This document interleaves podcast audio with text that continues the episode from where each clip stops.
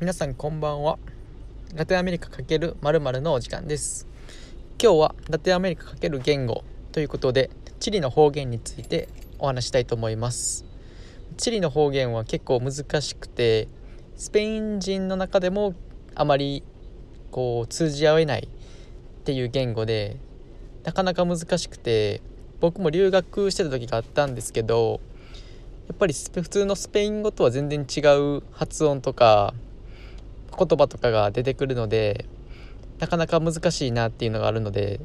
まあ、少し面白い言語として今回取り扱ってみました。でその中でも5つぐらい今回単語とか難しいその地理の方言っていうのをピックアップしたので是非聞いていただけると嬉しいです。でまず1個目なんですけど「po」po というのやつですね。例えばシーポーとかノーポー C の後にポをつける。ポーっていうのはだいたい末尾後につけるので Sí po とか No po とか。意味は特段変わんないんですけどなんかこう強調するみたいな感じでつける人が多いですね。例えば例文でいくと TNS イホースシーポとかノーポとか、まあ、こんな感じで使っていきます。で2つ目は買っちゃい買っちゃい？なんか日本語で買っちゃいなみたいな買っちゃいみたいな感じに聞こえるんですけど、まあ、これも普通のスペイン語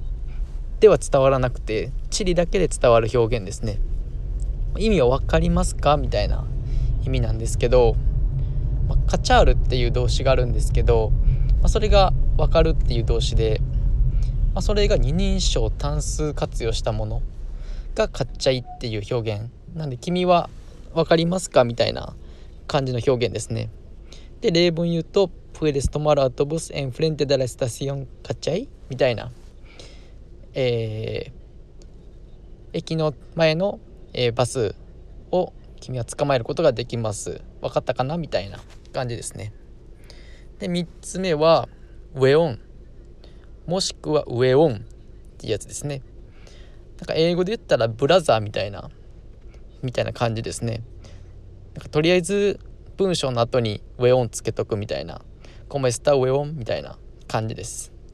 で4つ目がポロロポロラ意味は彼氏彼女。でまあこれもチリでしか伝わらない単語ですね。まあ普通やったらノビオとかノビアって言うんですけどチリではポロロポロラもしかしたら他のラテンアメリカの国でも伝わる国があるかもしれないですね。で最後はま表現って感じなんですけど、まあ、これは、えっと、S 単語の中の S が抜ける時があります。まあ、これはいつかって言ったら、えっと、単語の中の、えっと、S の前が母音で S の後が C の時が1個目、まあ、例えば estudiante とか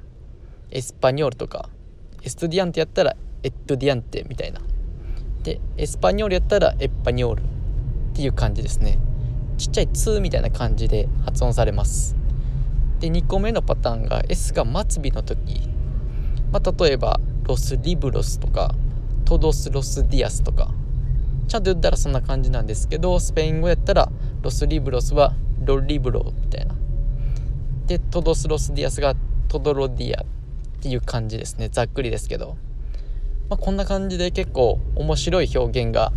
チリの方言の中にはあるので是非調べてみてください、まあ、他にもこんな地理の方言あるよっていう方は是非コメントとかでいただけるといいで嬉しいです。それではまた次の配信で